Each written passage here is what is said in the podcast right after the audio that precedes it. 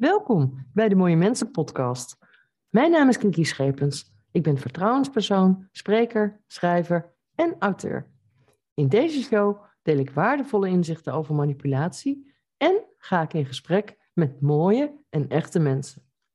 Door te spreken met verschillende mooie mensen wil ik meer liefde, begrip en verbinding over de wereld uitstrooien. Want manipulators, die zijn er al genoeg.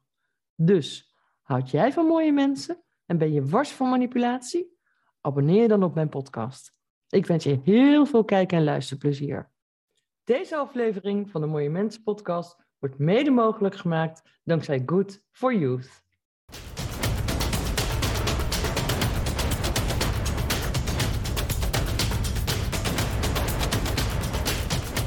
Van klein jongetje uit een normaal gezin naar een leven van verslaving, jeugdhulp, isoleercellen, criminaliteit en uiteindelijk naar herstel, clean worden. Nu is hij geen klein jongetje meer. Hij helpt mensen om van hun verslaving af te komen. En hoe? Ik ga in gesprek met Benjamin Witsand. Welkom Benjamin Witsand in de Mooie Mensen podcast. Dankjewel. Ja, leuk dat je er bent. Dankjewel. Ja, ik vind het ook leuk om hier te zijn vandaag. Ja, ja, nou je reageerde ook heel enthousiast toen ik jou uh, te gast vroeg. Ehm, ja, en dat is eigenlijk gekomen naar aanleiding van een gesprek dat ik eerder had met Stanley, die verschrikkelijk veel mee heeft gemaakt in zijn jeugd, in de jeugdzorg. En toen dacht ik van ja, ik zou er eigenlijk nog wel wat meer over willen weten. En toen vervolgens dacht ik in mijn hoofd jeugdzorg. Ik heb ooit een documentaire gezien van overleven naar leven. Ja, en zo kwam ik op jouw website terecht, uh, Good for Youth. Dus ja, nou kan ik gelijk wel helemaal van start gaan, maar ik zou zeggen, stel jezelf even voor. Ja, ik ben uh, Benjamin Witsand, ik ben 25 jaar. Ik heb uh, ook een leven gehad eigenlijk waar je u tegen kan zeggen. Nou, daarnaast ben ik vandaag de dag ben ik eigenaar van Good for Youth en ben ik ook bestuurder van een andere verslavingsinstelling in Nederland ook. Ja, en Good for Youth, dat is good en dan vier youth, hè? Op, op zijn Engels Klopt. geschreven. Klopt, ja. Ja, betekent letterlijk goed voor jeugd. Klopt, ja. We hadden eerst ook wel, uh, toen ik uh, een beetje nog aan het uh, nadenken was over die naam met andere mensen, hadden we ook wel wat andere namen. Maar dit was echt wel de naam dat ik dacht van ja, je, het pakt wel. En ook inderdaad goed voor jeugd. Inderdaad. Ja. Ja, ja, daar gaan we het zo over hebben hoor, wat je allemaal doet. Want, um, nou ja, wat jij mee hebt gemaakt is inderdaad verschrikkelijk veel, maar ook heel veel ernstige dingen. En uiteindelijk heb je dat ja, om weten te bezetten naar iets heel positiefs. Ja. Ja. Uh, Laat, laten we bij het begin beginnen. Je, je komt uit het oosten van het land. Klopt. Um, je hebt gewoon uit een normaal gezin, uh, lieve ouders, een zusje. En toch ging het op een gegeven moment uh, finaal mis met jou. Klopt. Ja, ik kom inderdaad eigenlijk wel uit een uh, goed gezin, zoals je zegt. Uit een dorpje in het oosten van het land. En um, ja, eigenlijk was het wel gewoon een prima gezin. Hè? Ik heb dan ook, wat je zei, ik heb een uh, zus, maar ik heb ook nog een halfbroer. En mm -hmm. ik heb ook nog een uh, half zus van een ander huwelijk van mijn moeder toen ik nog niet geboren was. Maar het was eigenlijk allemaal wel prima. Tuurlijk, weet je, kijk, ik denk dat elk gezin kent wel stress. Dus dat was ook wel bij ons. Um, zijn op jonge leeftijd ook wel wat dingen bij ons thuis daarin gebeurd. Een gegeven moment half zus uit huis, weet je. Nou, die zag ik niet meer. Ik had nog wel mijn halfbroer. En, um, maar dat was prima. Hij voelde gewoon echt als een broer aan, ook voor mij. En toen ik iets ouder werd, toen begon mijn nieuwsgierigheid eigenlijk ook gewoon. Kijk, ik kom uit een dorpje en het is lekker rustig, maar ik verveelde me ook. En toen ben ik gewoon in aanraking gekomen met drugs. En, en ja, toen werd mijn gedrag werd wat erger. Toen kwam ik in aanraking op een gegeven moment met criminaliteit. Echt heel laagdrempelig was het nog. Maar ik was eigenlijk gewoon niet hanteerbaar thuis meer. Weet je? Dat, ik bepaalde de sfeer. En, en ja, ik had heel veel incidenten ook. Waardoor op een gegeven moment ook jeugdzorg betrokken raakte. En toen mm-hmm. woonde ik nog thuis. Maar ik werd van school gestuurd. Nou, weet je, allemaal dat soort dingen. Krijg je regeltjes. Ik kon niet met die regeltjes overweg. Wou ik ook niet. Um, weet je, waardoor het gewoon steeds erger werd. En, en, en dan op een gegeven moment ja, weet je, word je uit huis geplaatst en gaat de hele molen draaien. Begint die molen begint met draaien. Ja. En, en hoe oud was jij toen jij voor het eerst, zeg maar, als je dat nog weet, ongeveer in aanraking kwam met drugs? En met wat voor drugs? Welke drugs was dat? Nou, ik denk dat ik 13 of 14 was. Oh. En dat was, uh, was blowen. Mhm. En eh, dat beviel eigenlijk meteen heel goed. En ik weet ook nog dat ik het tegen mijn zus vertelde. En ja, nou ja mijn zus die, eh, die uh, naaide me meteen bij uh, mijn ouders. Dus daardoor was, me, ja, was meteen al wel wat gezeik daarover. En, maar het blowen, ja, weet je, het begon gewoon met blowen. Gewoon heel onschuldig eigenlijk. Gewoon een keertje, ik was aan het vissen mm -hmm. met een paar uh, gasten daar. En ja, toen blowen. En dat was eerst eigenlijk ook super onschuldig nog. Ik denk hoe de meesten wel beginnen met wat proberen. En... Ja, alleen ja, bij, bij sommigen is het, blijft het bij een beetje. Anderen stoppen er gelijk mee. Ja. Maar bij jou ging het eigenlijk van kwaad tot erger. Ja, het ging wel van kwaad tot erger. Maar het ging, in het begin ging het nog wel rustig aan. Um, alleen, ik merkte wel dat het op een gegeven moment wat sneller ja, wel ging. Dus weet je, in één keer elk weekend. Of dan weer uh, in één keer door de week. Dus het ging inderdaad wel van kwaad tot erger. En op een gegeven moment komen daar ook wel andere middelen bij kijken. Mm -hmm. Zoals? Ja, weet je, toen ik op een gegeven moment een jaartje of 15, 16 werd, nou, dan uh, probeerde ik een keertje ecstasy en, en beviel goed. En het drinken, uh, weet je, ik dronk uh, ook best wel stevig, denk ik, voor mijn leeftijd. Want dat vond ik ook lekker. Dus wat ik wel meteen merkte, wat bij mij was, is dat ik meteen alles heel erg lekker vond, zeg maar. Mm -hmm. Misschien ook wel achteraf misschien te lekker, misschien, maar ja, weet je, ik voelde me heel lekker. En dat komt denk ik ook wel van een stukje dat ik eigenlijk heel onzeker was als jonge jongen. En, en als ik had gebruikt, waren al mijn zorgen weg. Kon ik in één keer wat makkelijker, voelde ik mezelf verzekerder. En, en, en weet je. Ja, het is een, eigenlijk een schijn zelfverzekerdheid, hè? Ja, ja. Achteraf gezien wel, maar toen die tijd zag ik dat niet. Nee, dat, dat snap ik. Maar Ja. dat moet voor je ouders en voor je zus ook verschrikkelijk zijn geweest. Als je je kind ehm, ja, steeds verder eh, af ziet glijden, als het ware. Ja, ik denk dat je als eh, naaste van een verslaafde, zeg maar, of iemand met gedragsproblemen daarbij in, eh, dat je heel erg machteloos staat en dat je ook wel met je rug tegen de muur staat. Mijn moeder, eh, ja, dat is ook wel het enige waar ik nog wel echt spijt van heb, denk ik. En wat me ook nog steeds elke keer weer raakt als ik daaraan denk, is, ehm, ja, weet je, mijn moeder heeft alles voor me gedaan. Snap je? Het is ook niet mijn moeders schuld en ook niet mijn vaders schuld en niet mijn zus. En ze hebben het hele land altijd afgebeld voor hulp, maar er was of geen plek, of, of er was niet dit, of er was niet dat. Maar als ik gewoon daaraan terugdenk, weet je, hoeveel stress ik die mensen heb gegeven in mijn Mm. leven, Mhm. dan raakt me dat enorm. Ja. Ehm, Ja, nog steeds, omdat ik echt van die mensen hou, gewoon oprecht. En, en En zij van jou. ja, ja, Ja. wel, ja. Ja, maar heb je dat, heb je dat hè, want ja, uiteindelijk is het goed gekomen, maar zover zijn we nog niet in dit gesprek. Nee. Maar heb je dat ook ooit uitgesproken tegen je ouders? Van, ik, ik heb er echt spijt van. En, ja, heel vaak. En, en, en ook toevallig, mijn moeder belde me deze week nog. En, en weet je, kijk, nu probeer ik heel veel dingen te compenseren. Want kijk, het gaat goed, zeg maar. Ik mag niet klagen. Financieel gaat het prima. Weet je, mag altijd meer natuurlijk. Maar weet je, ik mag niet klagen. En, en dan probeer ik wat terug te doen, zeg maar. Kijk, ik wil altijd dit geven. Ik wil altijd dat geven. Oh, weet je, pak dit. En mijn moeder die belde me van de week. Het ging over een cadeautje van mijn vader. En zei ik, maar hoe duur is het dan? Want anders dan geef ik het wel. En zegt ze, ik wil nu één ding tegen je zeggen. Het is klaar. Het is geweest. Weet je, ik wil het afsluiten. Je hoeft niet meer dit te doen. Weet je, dat voelt niet goed voor mij. Het is gewoon klaar. Ik ben trots op je. Weet je, en het verleden is het verleden. ik denk dat dat ook wel, ja, sowieso, dan spreekt ook echt een moederhart. Ja, Maar ook wel een ultieme vorm van liefde is, als je dat tegen je zoon kan zeggen. ja, Ja, maar Ja. ja, toch is het zover gekomen op een gegeven moment dat jij in de jeugdhulp belandde.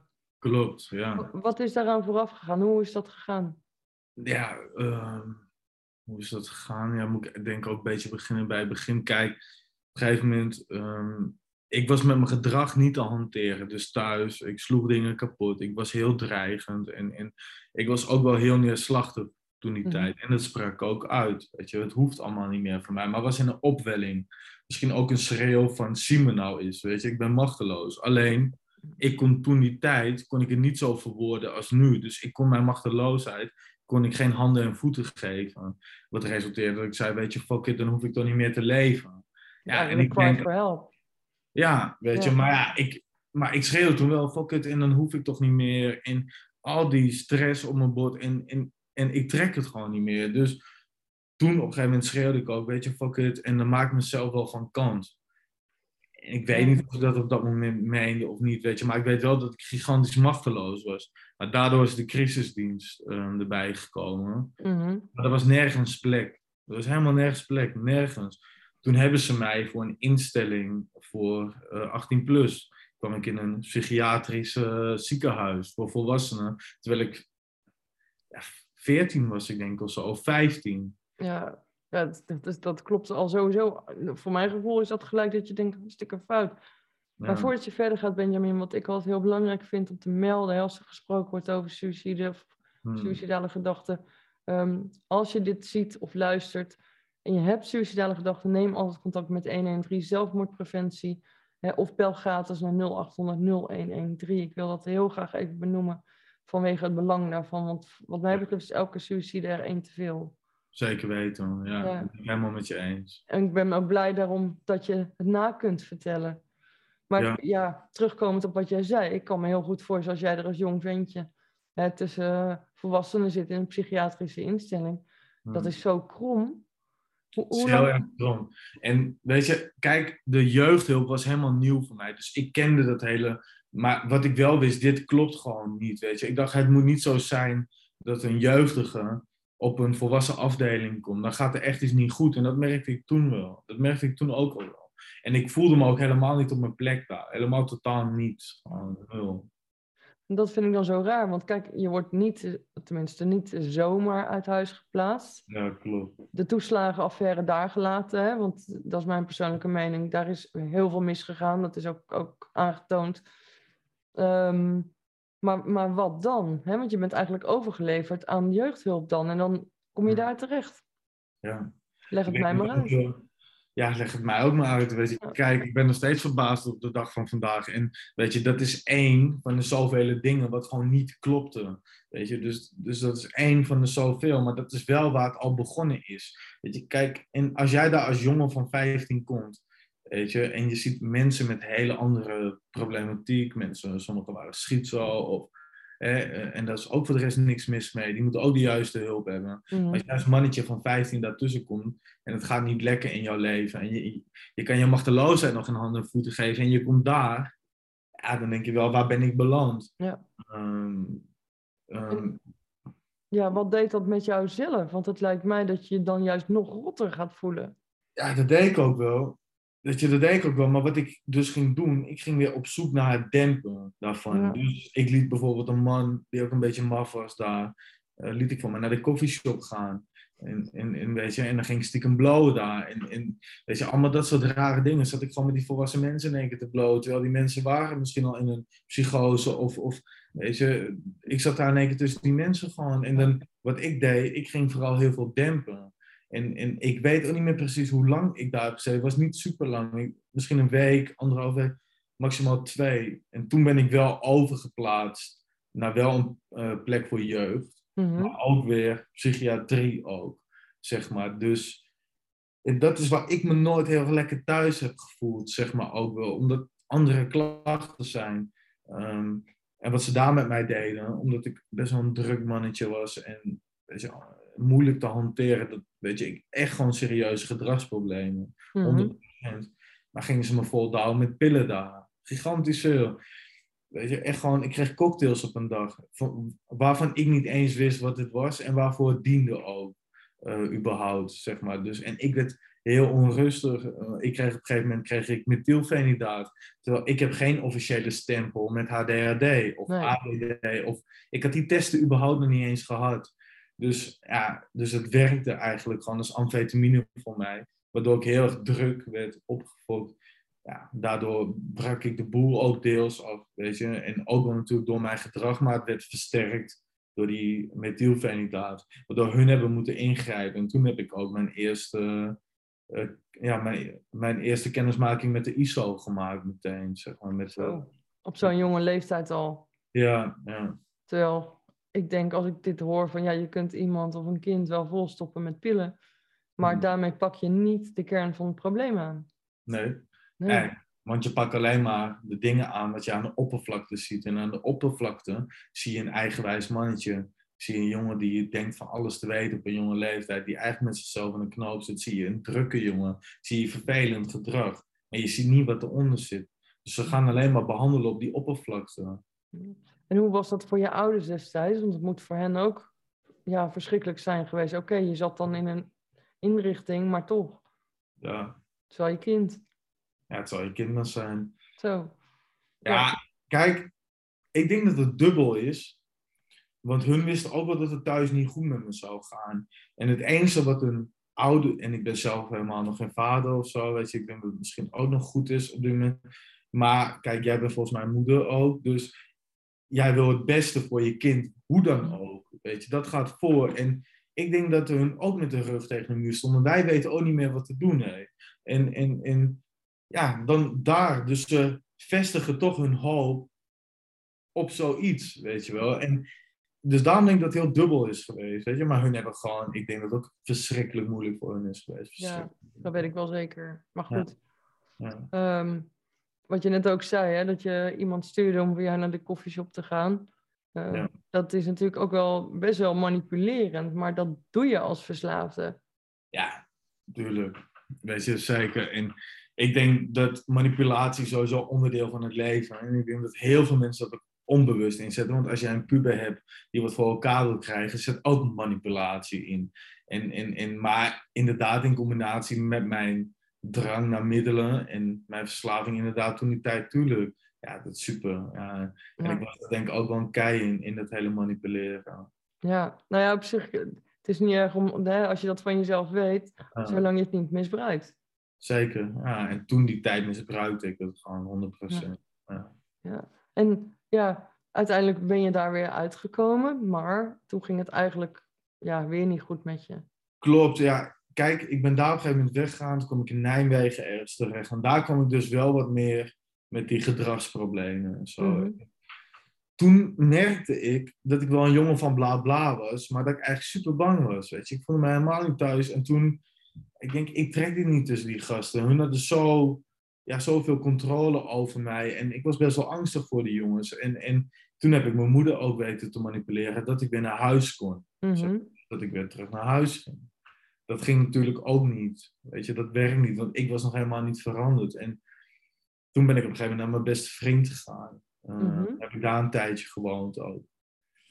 En Dus ja, ja, ja, ik denk ook dat het heel heftig voor mijn ouders is geweest. Kijk, ik zou op een gegeven moment, weet je, ik trek het hier niet. En ik ga. En ik denk dat ik geen eens een reden had om dat te zeggen, om te zeggen van ik trek het niet. Maar ik wist wel, er zijn hier kaders en bepaalde regels en noem maar op. En ik ben niet vrij genoeg om, om hetgene te doen wat ik wil. En dat was alleen maar drugs gebruiken en, en weet je, dat soort dingen. nou, ik denk ook dat je als, eh, in ieder geval als verslaafde druggebruiker, dat je ook je grenzen verlegt. Hè? Je, ook je grenzen van fatsoen, en die je van huis uit hebt meegekregen. Ja, je gaat alles verleggen, want je wil maar één ding. Ja? En dat is je gebruik. En Ja. je was ook heel erg op zoek naar sensatie en spanning. En, en Ja. En ehm, ja, kwam daar ook, want ik, dat, dat hoor je natuurlijk ook vaak en dat is ook gewoon zo, dat er heel veel ook manipulatie plaatsvindt in de criminaliteit. Zeker als je het hebt over de drugsverslaving. Kun je daar wat over vertellen? Ja, zeker. Alleen we gaan er een stuk verder vooruit. Eigenlijk ook wel. Maar weet je, het begint eigenlijk ook al wel vanaf jongs af aan. Mhm. Eh, kijk, weet je, ik, ik was heel erg nieuwsgierig daarna, weet je. Dus, dus ik had mijn interesses erin. En ik denk dat bepaalde mensen daar ook wel gebruik van hebben gemaakt, weet je. Dus van, hé, maar ja, je, kan toch zoveel verdienen. En het risico is minimaal. En, en weet je, valt allemaal wel mee. Die gaan gewoon in op jouw zwaktes. Die mensen lezen je, is ook een gave. Uiteindelijk, maar hun lezen je gewoon. Dus daar ligt zijn zwakke plek. Oké, hij gebruikt. Oké, kunnen we misschien, weet je, gewoon, eh, oké, dan geef ik je wel dit, geef ik je wel dat. En het komt allemaal goed. Dus, en daardoor ging ik ook gewoon dingen doen die ik niet wou. Weet je, en niet dat die andere mensen, eh, zeg maar, zozeer 100% verantwoordelijk zijn, maar die manipulatie speelde wel een rol. Dat trok mij er toch wel overheen. En toen ik veel dieper zat in dat hele wereldje, werd het nog veel erger. Op het moment dat je iets niet wou doen, werd er gedreigd. Weet je, met, ja, maar ik weet wel anders waar je zus is. Ik weet anders wel wat dit is. Weet je. Ja, ja. Ga je toch weer vieze handen maken, want je wil, tenminste, ik wou nooit uit mijn familie. erbij betrokken werd. Ik maak die keus om die boevendingen te doen. Niet mijn vader, mijn moeder, mijn zus, wie dan ook. Ik maak die keuzes, halen hun er buiten. Dus hun wisten dat dat gewoon een zwakke plek voor mij was. Maar ook die, op een gegeven moment ben ik heel zwaar verslaafd geraakt aan die cocaïne. Mhm. weet je. Mhm. Toen hadden ze me helemaal in de tang. Weet je, Ja, het van kwaad tot erger. Zeker. Ja. Weet je, kijk, dus, dus ik denk gewoon, weet je, nee is geen antwoord in de criminaliteit. Nee is geen antwoord. Je kan niet zomaar nee zeggen als je er al helemaal in zit. Dat werkt niet. Nee, maar het is, ja, dat is ook de valkuil. Hè? Als je zo kwetsbaar bent en je bent zo jong. Hmm, Ehm, ja, het gaat om mensen die echt eh, hun geld verdienen op een niet eerlijke manier. klopt. En eh, ja, je bent daar dus ook, ook slachtoffer van geworden. Ja. Maar hoe worstel je dan naar buiten? Want eh, en je had terecht hoorde net dat je zei van oeh, dan gaan we ineens een heel stuk verder in het verhaal. Ja, dat klopt. Eh, dus laten we even teruggaan naar eh, het gedeelte daarvoor. Hè, toen jij weer terugging naar huis en ja, Hmm. wat er toen allemaal gebeurde. Ik vind het wel heel eerlijk dat je dit durft te vertellen hoor. En het ligt gelukkig achter je, maar dank voor je openheid. Ja, nou ja, kijk, weet je, ik vind het altijd wel belangrijk om eerlijk te zijn. Dat is ook de persoon die ik vandaag de dag ben en dat is ook hoe ik vandaag de dag mijn werk inzet. Mhm. Weet je, kijk, Mhm. ik, ik zeg altijd, even een zijstapje. Ik vraag altijd aan mijn cliënten om eerlijk te zijn. Maar dan moet ik ook eerlijk zijn, anders zou het hypocriet zijn. Ja. Weet je, en, en, en, en ooit zei een man ook tegen me, een, een andere hulpverlener, hij zei ook van, weet je, je kan van mens tot mens kun je verbinden. Niet alleen eh, zeg maar, vanuit je professie of wat dan ook. Weet je, je kan van mens tot mens kun je verbinden. En dat, dat is wat me heel erg bij is gebleven. Want dat is wat ik ook heb ervaren. Dat heel vaak mensen tegenover mij zaten. En met alle respect, gewoon natuurlijk. Maar die hadden een papiertje gehad, noem maar op. En dan gingen ze mij de les lezen. Maar ik denk, maar waarom? Weet je, ik voel geen connectie met je. Wie ben jij dan? Weet je, waarom? Ik mag Dat ook accepteer wie jij bent. niet. Nee. Nee, natuurlijk. En ik voelde dat. Maar dan lijkt het me ook heel moeilijk als iemand zo tegenover je zit om die hulp ook te aanvaarden. Want die mensen niet. ongetwijfeld ja, goede bedoelingen hebben gehad, maar het werkt niet. Ik deed het niet. Of ze moesten leuk uitzien, dan had ik wat meer geduld bijvoorbeeld. Weet je wel, maar over het algemeen het niet. En echt de mensen die me echt raakten, waren de mensen die of zelf doorheen waren gegaan, Mhm. of ze hoefden het niet eens per se mee hebben te gemaakt, maar dan moest het iemand zijn die oprecht was, die authentiek was. Ja. Want ik heb wel eens zoveel hulpverleners gehad, zo gigantische hulpverleners. Ik breek daar doorheen. Ik heb, ik heb ook een allergie voor de typische hulpverlener. Dus wanneer iemand anders was, voelde ik dat. En dan dacht ik, hé, ik voel me misschien bij jou wel veilig. Laten we even Mhm. kijken hoe veilig het is voor mij om dingen te delen. Maar ik kan me ook voor wat je zegt, die veiligheid, die is heel belangrijk. Hè, Ja. Wil je hulp kunnen aanvaarden. Maar dat ook je vertrouwen op een gegeven moment, hè, als je zo vaak teleurgesteld bent, dat je heel je vertrouwen ook wegraakt. Tuurlijk.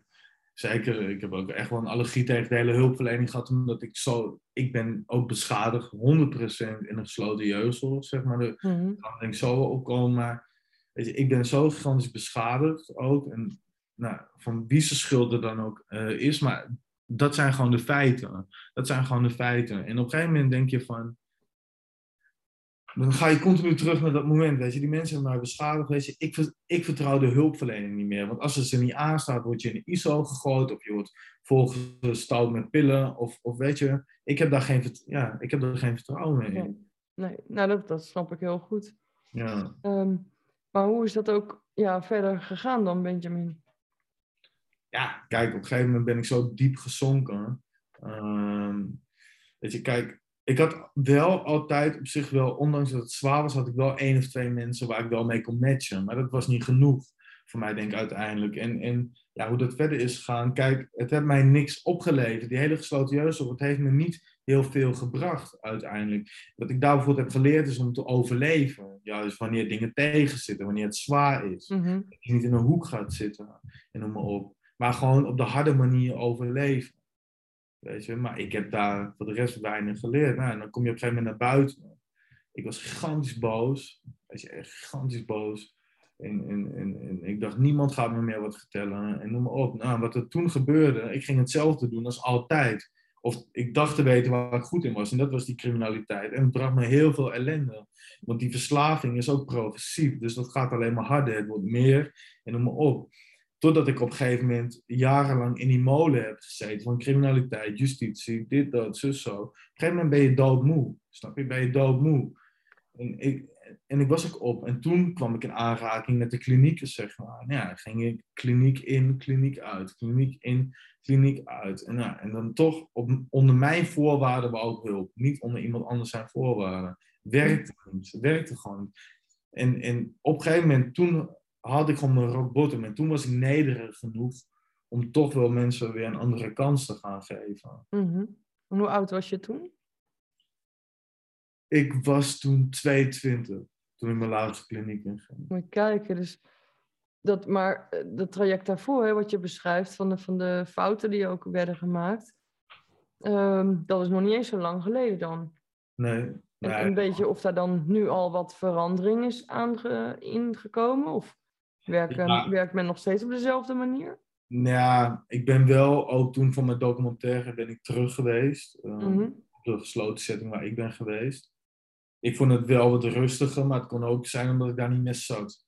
Weet er zijn nog wel veel dezelfde mensen. Nou ja, men zegt dat ze een ander model hanteren. Mhm. Ehm, ik weet niet, weet je. Ik durf daar niet, ik, ik spreek wel andere, ik spreek ook een andere directeur van de gesloten jeugdzorginstelling. En zij doet wel dingen anders. Zij is wel heel erg hard bezig met die verandering door te voeren. Hm.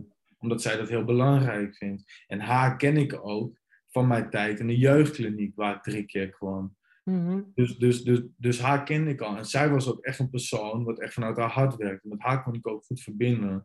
Dus toen ik ook hoorde dat zij directeur werd op gesloten jeugdzorg, was ik eigenlijk heel blij. Maar mijn eerste reactie was wel, wat moet je daar eigenlijk? Joh? Dat, dat pas jij helemaal niet als mens, weet je wel. En zij zei juist wel. Juist Ja. eigenlijk wel. Want ik wil die verandering. Het moet anders. Het moet anders. En zij is daar gigantisch hard voor bezig. Alleen, het zijn gigantisch grote instellingen. Dus waar een verandering doorvoeren gewoon heel veel tijd kost. Ja. Maar als Ja. ik met haar bel, hoor ik wel gewoon wat daar gebeurt. Ja, en ik geloof ook wel, kijk, je kunt niet een hele organisatie over één kam scheren. Hè, dat heel die jeugdhulp of jeugdzorg slecht is. Hm. Ehm, want er werken zoveel mensen en er zullen ongetwijfeld ook heel veel mensen die zich, net zoals die mevrouw waar jij het net over had, die zich wel op een hele goede manier inzetten, maar soms misschien ook beperkt worden door allerlei mogelijkheden, wetten en regels. Ja, ik denk dat dat ook. En ik denk dat de staat ook gewoon gigantisch schuldig is aan dit hele verhaal. Ehm, ze krijgen genoeg tijd om verandering door te voeren. Gemeenten zijn net zo goed schuldig, eh, vind ik. Ehm, weet je, want het gaat al heel lang niet goed. Weet je, het gaat al heel lang niet goed. Al ver voor mijn tijd ging het niet goed. In mijn tijd, zeg maar, ging het niet goed. Nu zijn we ruim, volgens mij, zeven jaar verder van de, hè, dat ik daar weg ben. En ik hoor nog steeds ook wel verhalen. Weet je, dat ik denk, hoe kan dit vandaag de dag nog gebeuren? Waar hebben we van geleerd aan jongens?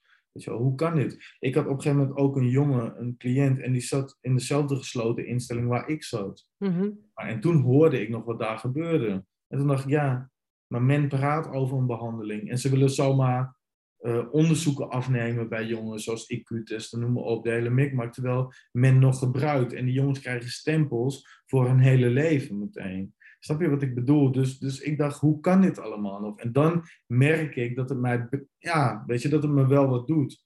Alleen de kunst voor mij is om niet te handelen vanuit mijn pijn, Weet je, maar eigenlijk er juist naast te gaan staan. Van luister, dit is niet goed gegaan. Hoe kunnen we dit veranderen? Ja, want dat is mooi. Ja, er gaan zoveel vragen door mijn hoofd. Ehm, ik hoor jou verschillende dingen zeggen. Als ik nu met mensen praat, want dat doe je ongetwijfeld, ook- ongetwijfeld ook met eh, Good for Youth, Ja. wat je nu doet. Maar het, eh, het is jou uiteindelijk gelukt om van je verslaving af te komen.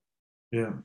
Ja, En, ja, ik ben nog steeds verslaafd natuurlijk. Kijk, dat ben je hele leven, maar blijf ik je, gebruik ja. niet meer. Snap je? Ja, Dus, je en, gebruikt ik niet meer. ben, en ik ben in herstel, dus dat houdt ook gewoon in dat je van een programma leeft en dat je ook je gedrag, dat je gaat kijken naar je gedrag. Ehm, weet je, maar ja, ik ben wel inderdaad eh, ja, van de drugs afgekomen. Gelukkig. Ja, daar ben ik heel blij om, ja. Ja. En, en hoe lang ben je nou eh, ja, clean, als ik het zo mag noemen? Ik was 1 juli, was ik twee jaar clean. Gefeliciteerd. Ja, dankjewel. Ja, daar ben ik echt heel blij om. Ik ook, en dat is voor mij ook echt een record. En dat had ik ook nooit durven dromen. Nee, Nee. Ook wel een soort mijlpaal die je dan bereikt, hè? Zeker, ja, ja, zeker. En ja, een soort verjaardag is het, je, maar dan in herstel, dus ja. Ja, maar ook wel op een mensenleven. Dan is, is ja, twee jaar is niks op een heel mensenleven. Ja. En als je bedenkt hoeveel jaren er eh, theoretischerwijs nog voor je liggen, ehm, Ja. ja, kun je nog heel veel goed doen. Ja, dat is ook wel waar ik ook wel persoonlijk heel blij mee ben. Weet je, dat ik, ik ben natuurlijk gewoon nog redelijk jong. En, en als ik dit nu kan doortrekken tot de rest van mijn leven. Ja, weet je, als ik nu kijk wat er allemaal in twee jaar is gebeurd, zeg maar, sinds ik nuchter ben en clean en, en gewoon in herstel. Mhm. En dan ben ik heel blij dat ik nog heel veel jaren, als het goed is, zeg maar, op deze aardbodem mag zijn. Ook. ja. ja, dat hoop ik ook. Ja, En, en, eh, eh, maar ja, op een gegeven moment heb je besloten om Good for Youth op te richten. ja. En van wel vanuit, ja, vanuit welke drive, misschien een beetje een retorische vraag. Hmm. Eh, maar dat is ook heel wat wat je op je neemt. Ja, klopt ook wel. Ja, weet je, ik heb daar lang over nagedacht. Kijk, er was altijd een droom. Weet je, kijk, Mhm. het begint altijd met een droom. Het was toen ik al 17 was, of misschien al wel eerder, misschien stiekem, maar dat ik me echt nog goed kan herinneren, was toen ik 17 was, toen ik in die gesloten instelling zat, dat ik dacht van, ja, dit kan niet, joh. Weet je, je moet mensen anders helpen. Dit is niet wat werkt. Als ik ooit normaal ga doen, en dat zei ik ook soms tegen die mensen daar, als ik ooit normaal ga doen in mijn leven, laat jullie zien dat het anders kan. Ja, en daar is dat zaadje, denk ik, ontstaan. Je, Mhm. en, en op een gegeven moment is het verder gegaan. En inderdaad, ik ben hè, gewoon normaal gaan doen in mijn leven. En ik ben door mijn behandelingen gegaan. En noem maar op. En, en ik was ook betrokken bij een andere organisatie, ben ik nog steeds. Maar wat ik merkte, en ik vind het ook superleuk, hè, met volwassen mensen werken. En vind ik ook top. Maar mijn behoefte lag heel erg toch bij die jeugd. Ook Mhm. omdat ik zelf nog denk ik gewoon heel jong ben. En ik spreek de taal. Ja. En op een gegeven moment, ik was bezig met die documentaire. Toen dacht ik op een gegeven moment, ja, nou die docu is straks klaar, wat ga ik dan doen? Dan ga ik dan weer met die volwassenen. Ik wil eigenlijk wel wat meer gaan doen. En toen dacht ik, en ik las een boek. Was het ook weer een boek? Je bent zoals je denkt. Of zo'n soort boek was het, zeg maar, een beetje Mhm. over mindset. En toen las ik iets en toen dacht ik ook, maar waarom zal ik wachten? Wat heb ik te verliezen? Weet je wel, wat heb ik te verliezen? En toen ben ik eigenlijk gewoon impulsief naar de KVK gegaan. Ja, ja. maar je had wel een doel. Ik had zeker een doel, alleen ik had nog niet, weet je, soms hoor je wel van organisaties hele grote plannen. En ik denk, weet je, ik moet het gewoon nu gaan doen, want anders houdt het me nog langer ervan af. En toen ben Mhm. ik het gaan oprichten. Ehm, weet je, en werd ik een beetje actief op LinkedIn, ging schrijven wie ik was. Ging ook best wel rond. En toen dacht ik, shit, maar ik heb nog geen website. Weet je wel, nou, toen had ik zelf een website gebouwd. Best knullig allemaal, maar toen ging het wel langzaam groeien steeds. Want via LinkedIn kwamen mensen, hé, hey, maar wil jij niet wat op onze school doen? Of hé, hey, ik heb een zoon, of hé, hey, ik heb een jongere. En zo Mhm. ging het balletje eigenlijk best wel snel rollen, sneller dan dat ik verwacht. Want ik had voor mezelf de gedachte, weet je, ik heb de tijd. Ik hoef niet te haasten nu met het uitrollen. Ik heb de eerste stap gemaakt. Laat ik sowieso anderhalf jaar, twee jaar nemen om alles aan de achterkant gewoon goed te doen. Maar ik kreeg de tijd niet, want het begon al. Ja, je Ja. zat er al middenin. Ik zat er middenin in één Ja. keer. Ja. En Wat doe je dan precies met Good for Youth? Ehm, ja, wat, wat zijn de doelstellingen? Ja, dat is wel duidelijk, maar omschrijf ze eens. En hoe gaat dat als mensen zich tot jou wenden of hun naasten misschien wel? Kijk, het begon eerst met scholen. was eigenlijk de missie om een interactieve preventiesessie te houden. Kijk, wat je vaak ziet zijn die voorlichtingen. Maar ik dacht altijd, ja, als je een uur aan het praten bent, raak je de aandacht, weet je. Dan, ja, die jongeren kunnen zich niet zo lang focussen. Dus dan dacht ik, dan betrek ik die groep daarbij. En dat doe ik gewoon op mijn manier, met mijn verhaal. Uh, weet je, en dan schiet ik vragen die groep in. Dus daar is het eigenlijk het, zeg maar, mee ontstaan. Um, op een gegeven moment, uh, wat kwam er toen naast, is er ook één op één begeleiding is daarnaast gekomen. Dat ik dacht, van, weet je, als iemand niet lekker loopt, of iemand is nog niet in een heel ver stadium met verslaving, of er is iets in die familie aan de hand, of het gaat niet lekker op school, criminaliteit, weet ik veel. Um, dan wil ik dat ook gaan doen. Dus toen ben ik dat ernaast gaan doen. Want ik ken ook superveel advocaten die goed zijn met jeugd. Ik denk, nou, dat, hè, dat kunnen we samen combineren. Maar ook omdat ik bij die andere instelling betrokken was voor volwassenen, um, had ik ook al de relaties tot de klinieken, zeg maar. En Ja. toen ben ik ook met hun gaan praten. Uh, van hey, um, ik wil eigenlijk mijn jongvolwassenen hier hebben. Ben ik daar naartoe gegaan, ben naar Zuid-Afrika toe gegaan, ben met de directeur gaan zitten. Nou ja, weet je, en toen die wensen uitgesproken. En toen is dat eigenlijk ook zo gegaan.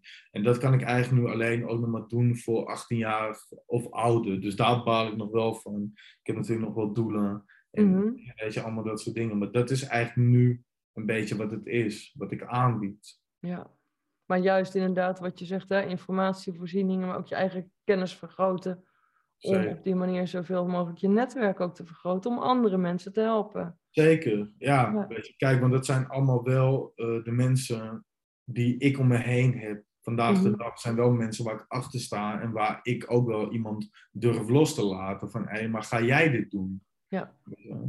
Kijk, en dat vind ik gewoon, ja, gewoon vooral belangrijk. Dat er wel mensen met de juiste visie achter zitten. En niet de standaard van, als je wat niet doet, word je gestraft. Weet je? Ik geloof heel erg vanuit verbinding, vanuit liefde. Vanuit, ja, Ik geloof daar ook in. En ik geloof ook echt dat je lang niet altijd allerlei opleidingen of universiteiten hoeft te hebben gedaan om andere mensen te kunnen helpen. Nee, ik was laatst toevallig nog wel op de universiteit, maar ja, weet je, kijk, en dan zie je die mensen, en ik was gigantisch, ik had veel vooroordelen ook, voordat ik daar naar binnen ging. Weet je, maar ja, ik dacht van, het is leuk en aardig, weet je, dat die mensen dat doen. En ik denk dat die combinatie goed is. Mhm. En, en, en tuurlijk, hè, weet je, voor echt wel aparte dingen zoals bij trauma moet je ook niet bij mij zijn. Ik weet hoe ik er zelf door ben gegaan, maar ik kan jou niet van je trauma afhelpen. Dat Nee. is veel te complex. Moet je niet bij mij zijn. Weet je, maar ik- verslaving kun je me heel veel overvragen. Ja, red ik wel. Snap je wat ik bedoel? Dus ik denk dat die combinatie goed is in een setting dat en je hebt geleerd en je hebt mensen vanuit zijn of haar ervaring. En het is jou uiteindelijk gelukt ook eh, door middel van interventie en de verslavingszorg om er echt vanaf te komen. Nou, ik heb oh, dat, er is nooit echt een interventie op mij geweest. Oké. Ik was zelf gewoon zo naar de kloot op een gegeven moment. Dat ik gewoon dacht van, ja, ik kan niet meer. Weet je, Kijk, ik denk ook niet als je een interventie op mij had gedaan, dat het ook... Ik was daar misschien ook te koppig voor, met een stukje autoritair. Als iemand tegen mij zegt, je moet, ja, dan dacht ik, ik moet niks. Dus, Mhm. maar Nee. ik was op een gegeven moment zo gebroken, vogeltje. Er was niets meer van me over, mijn tanden waren kapot. Weet je, en eh, dan ben je 22 en ik was best wel ijdel altijd. En, eh, ik schaamde me kapot. Mhm. En ook gewoon, ik zag gewoon niet zitten. En ik denk, ja, en mijn moeder dan. En dadelijk moet mijn moeder mij wegdragen. Of mijn vader. Weet je, al, gewoon allemaal dat soort dingen, joh. En ik was gewoon op. Dus ik denk dat ik mezelf helemaal kapot toen heb gemaakt. En dat ik gewoon dacht, ik weet het niet. Weet je, vertel me maar hoe. Mhm. En dan kunnen we even gaan kijken hoe of wat. Want ik weet het niet meer. Nee, maar het is wel mooi hoe je dat dan ja, ook zo formuleert, maar hoe je dat dan ook gedaan hebt. Ja. Dat je zelf echt zo diep moet zinken voor je echt in kunt zien van jongens, dit moet anders, want anders ga ik het gewoon niet redden. Ja. Ja. ja. En, en als mensen nou bij jou komen, hè, bij Good for Youth, ehm, ja, krijgen ze dan jou zelf aan de telefoon of achter de mail? Of ja. gaat dat? Kijk, over het algemeen zit ik er zelf achter. Als ik echt druk ben, dan kan mijn collega gewoon wel pakken. Maar ik ben altijd gewoon de persoon, als je mailt, ik zit daarachter. Als er wordt gebeld, ik probeer het allemaal wel zelf op te pakken. Maar als ik echt gewoon heel druk ben, ja, dan kan een collega het oppakken. Maar het liefste zelf. Ja. Gewoon, omdat ik dan ook kan beoordelen, wat gaan we doen, weet je. Dus ik vraag altijd, bijvoorbeeld als het om een jongere gaat of wat dan ook. En een moeder belt, maar ja, wat is het verhaal? Weet je, weet je, kom anders even langs kantoor. Weet je, dan gaan we even zitten, gaan we een plannencampagne maken. Even kijken wat we voor elkaar gewoon kunnen betekenen. En wie belt dan over het algemeen jou het meest? Zijn dat de, de verslaafde zelf of de omgeving? Mm, ja, de laatste tijd best wel vaak dat de, ja, dat de moeder belt. Mhm. Dat, eh, ja, ja, de laatste tijd veel moeders vooral. En dan zegt ik altijd oké, leuk, aardig, maar ik wil hem zelf ook spreken. Of het moet om een interventie gaan. Dan mag de Mhm. cliënt natuurlijk niet weten dat moeder bezig is met die interventie. Dus dan Mhm. nodig ik de familie uit. Maar eh, ja, vaak naasten eigenlijk neem contact met me op. Ja, wauw. Ja. En nou zag ik ook in die documentaire waar we het er straks over hadden, hè, van overleven naar leven, dat je ook zelfs een vriend van jou eh, geholpen hebt. Die ook verslaafd was. Ja, ik moest even nadenken. Ja, dat praten we over Boas, ja. Ja, hoe, is de, hoe is het daar nu mee? Heeft hij, is hij er bovenop gekomen? Ja, met Boas gaat het goed. Ik had hem eh, ja, eigenlijk best lang niet gesproken. Ik had hem toevallig deze week geappt. En Boas is klaar met het safe die was zeg maar via de kliniek naar een safe gegaan. Had ik ook met hem afgesproken in de documentaire dat hij dat zou afmaken. Nou, heeft hij zich wel aan gehouden. En dat is eigenlijk zo goed gegaan dat hij ook, zeg maar, ehm, nu bij het Safehouse mag meelopen. Mhm. In de leer gaat bij het Safehouse. Mhm. Dus hij is ook godzijdank gewoon nog steeds clean. En, en, en wat ik hoor, um, is dat hij supergoed bezig is. mooi. Ja. ja, dat is ook een, weet je, kijk, uh, ik denk dat iedereen wel eens dingen met elkaar heeft. Nou ja, ik had hem een tijd niet gesproken, maar ook gewoon met hem, weet je, ook gewoon gigantisch veel gewoon doorheen gegaan. Ook samen in de kliniek, weet je, we werden op een gegeven moment ook gewoon echt maatjes. Terwijl we ook gewoon dachten eerst, nou we slaan elkaar de kop in, omdat we alle twee haantjes waren. Maar uiteindelijk heel mooi wat gewoon daaruit ontstaat. En ook heel mooi dat hij op een gegeven moment herstelt. Ehm, weet je, of gewoon nog steeds herstellend is. Ik heb mm -hmm. daar ook veel respect voor, want hij komt ook van ver. Dus, en ik heb daar automatisch altijd wel een zwak voor als een jongen een beetje boefy is. Weet je, dat, ik, ja, weet je, dat, ik heb daar een zwak voor, omdat er vaak ook wel wat pit in zit. Weet je, Mhm. en, ja.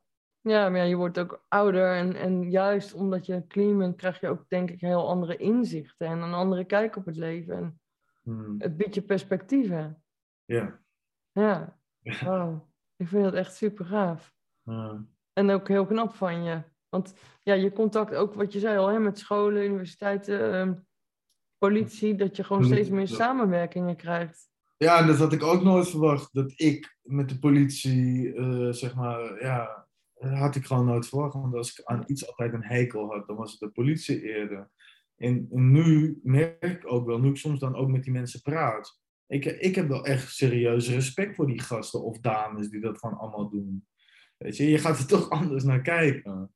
Maar ik stond daar eerder denk ik ook niet open voor om dat, om dat gewoon allemaal te willen zien. En, en, maar ja, dat is wel gewoon hoe dat nu gaat, weet je. En dat is voor mij best bijzonder om ook af en toe met zo'n politieklas te mogen, eh, gewoon te mogen praten. En mijn ervaringen met hun te delen. En waar Ja, maar ik vind waar ze op moeten letten of zo. wel heel goed.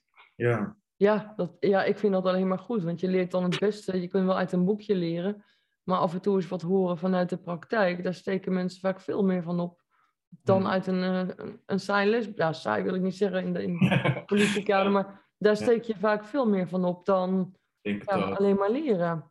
Denk het ook, weet je. En, en, en dat is ook wat ik zelf heb ervaren, dat door te doen, maar wel met een goede professional naast Ja. je.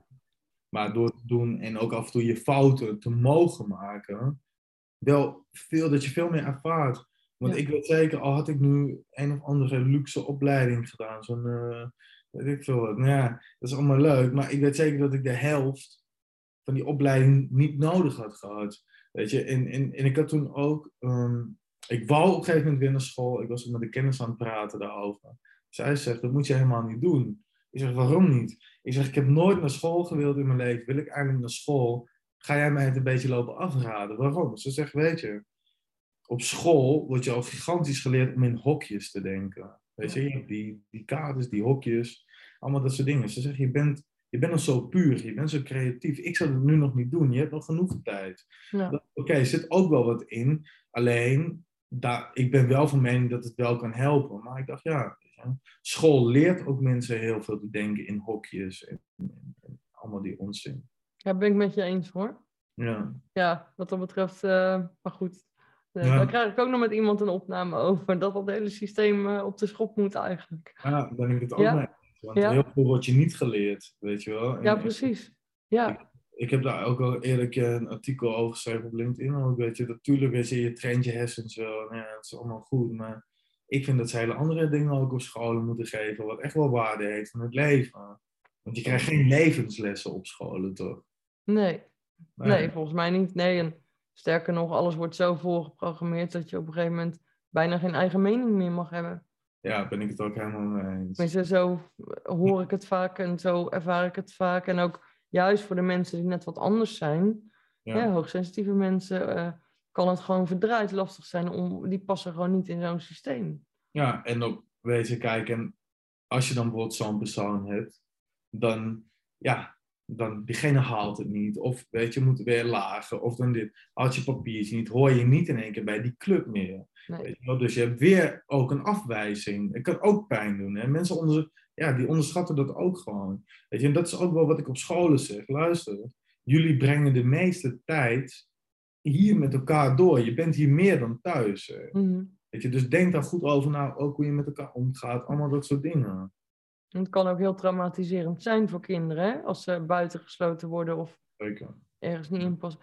Heb jij zelf trauma's overgehouden aan, aan alles wat je is overkomen? Ja, ik denk het wel. Ik heb daar ook wel de nodige traumatherapie gehad. Ook. Mhm. Ehm, om, ja, om, om te beginnen in gesloten traumatherapie gehad. Maar ja, dan zit je nog midden in een groot trauma. Dus wat ga je doen? Mhm. Traumatherapie dan. Ja, als ik daar nu aan terugdenk. Ja. Ik vind het helemaal niet verantwoord. Ehm, ja, ik heb wel trauma's aan overgehouden. En ik heb wel met heel veel trauma's leren leven. Ja, belangrijk. Maar ik ben nog steeds af en toe wel een beetje dat ik achterom kijk. Of ik ben ook hyperalert. Dus, dus, dus weet je, ik, ik wil alles zien wat om me heen gebeurt. Ik kan Mhm. echt met mijn rug tegen, ehm, zeg maar, naar een deur zitten. Ik moet zien wat er achter me gebeurt. Hm. Dat zijn wel dingen, ja. En, en, en ook wel in auto's af en toe dat ik een beetje lichtelijk, eh, ja, ja, gewoon een beetje paniek kan krijgen of zo. Weet je wel, dat soort dingen. Ja. Maar niet meer extreem. Ja, weet je wat het is? Het leidt mijn leven niet meer. Dus, dus ik kan gewoon weer leven. En op een gegeven moment, weet je, kijk, mijn vader heeft een keer hartstilstand gehad. En, weet je, allemaal dat soort dingen. Vond ik ook heel eng om daarna in één keer bij hem te zijn. Hij heeft het wel gered. Gelukkig. heel- Ja, maar ik heb daar heel veel last van gehad toen die tijd ook. Weet je, dat zijn ook trauma's. Weet je, en, en ja, ik heb wel met de meeste wel kunnen leven, maar ik merkte wel, toen ik op een gegeven moment clean werd en toen ik ook eh, ongeveer na een half jaar clean werd, toen dacht ik wel van, fuck, wat is er allemaal in mijn leven gebeurd? En toen had ik veel meer tijd om te processen in mijn hoofd. En toen dacht ik van, oké, ik heb toch van meer dingen last dan dat ik zelf dacht. Ja, dat geloof ik. En heb je nooit overwogen, ja, misschien komt dat nog, want je bent natuurlijk nog eh, hartstikke jong, eh, Ja. om een boek te gaan schrijven of zo, over alles wat je mee hebt gemaakt. Ja, op zich wel. Maar jawel, ik, had het daar, ik heb het daar dit jaar ook een paar keer over gehad met mensen. Alleen, ik denk, ja, weet je, kijk, en met alle respect naar iedereen die van een eh, boek schrijft na een aantal jaar dat ze clean zijn. Ja, ik ben nu nog maar twee jaar clean, dus ik voel me nog een groentje hè, in, het hele, in het hele gebeuren. Ehm, wat nou als je terugvalt of zo, weet ik veel wat. Ja, sta je ook voor lul, snap je? Kan je wel eh, boeken, eh, weet je, kijk, ik denk bij mezelf, ik wacht liever totdat ik nog veel een stukje oud ben, dat ik nog veel meer andere ervaringen ook heb meegemaakt. Ook, Mhm. weet je, gewoon met wat ik nu bezig ben, met het bouwen en noem maar op. Dus ik zou zeker ooit een boek willen schrijven. Mhm. Maar misschien als ik 30 ben of als ik 35 ben of zo. Misschien Ja. op die tijd. Maar zeg nooit nooit, hè, want kijk, ik kan het in mijn kop krijgen. En dan, ja, weet je. wel. Nou ja, ik bedoel, in mijn tijd hadden we toen Christiane F. Maar dat is eh, voor mijn gevoel al 100 jaar geleden. Dan denk ik van nou, als wij in Nederland eh Benjamin W. zouden hebben, hoe Hmm. mooi zou dat zijn, hè? Dat je ook door het delen van je ervaringen op schrift, of door middel van een luisterboek of eh, een e-book, eh, ook daadwerkelijk nog meer mensen kunt bereiken. Ja. Ja. ja, ik heb er ook echt gewoon best wel vaak over nagedacht. Ja. Weet je, kijk, in die docu was dan ook een heel dingetje voor me. En, en toen dacht ik ook, moet ik dit wel doen? En zo, zo, zo. Weet je, ook misschien wel een beetje die angst. Weet je wel, mensen toch weer van je gaan vinden. In, in... Maar met, dat boek heb ik echt wel gewoon, en dat blijf tegen mezelf zeggen, want het juicht me natuurlijk wel. Ik vind het leuk om mijn verhaal te vertellen. Ik deel het heel graag, deel ik het ook. Het liefst ook zo rauw mogelijk. Mhm. Tuurlijk, ik denk de hele tijd van ja. Maar ja, ik denk ook dat het een gevoelskwestie is. En, en nu zeg mijn gevoel, het is nu nog niet de tijd. Ik ben veel Nee. te druk met andere dingen ook. En maar wanneer dat gevoel zegt nu, weet je, is het de tijd, dan zou ik het 100% doen. En ik denk ook wel wat jij zegt, eh, Kiki, dat dat ook wel door jouw ervaring te delen op schrift, dat het misschien ook weer mensen wat inzichten kan brengen. Of weet ik, of dat je ze raakt. Het hoeft niet ook hè, zeg maar per se altijd dat ze de grootste lessen uit, maar ja, weet je, dat het gewoon mensen raakt. Weet je, dat- Ja, maar zeker omdat jij zegt van nou ja, ik spreek de taal van de jongeren. Ze Ja. begrijpen mij en dat klinkt ook volkomen logisch. hmm, Ehm, ik, ik moet je eerlijk zeggen, toen ik eh, vertelde aan mijn zoon van, eh, nou, ik ga een eh, podcastopname doen met iemand, die en die. Heeft dat gedaan. Toen zei hij tegen mij, zo man. Hij zegt, als je nu dan mensen zo helpt, zegt, dan ben je echt een legend gewoon. Ja, Waarop ik zei, en ja, boomer als ik ben, ik zeg, eh, ja, ik zeg, wat is een legend?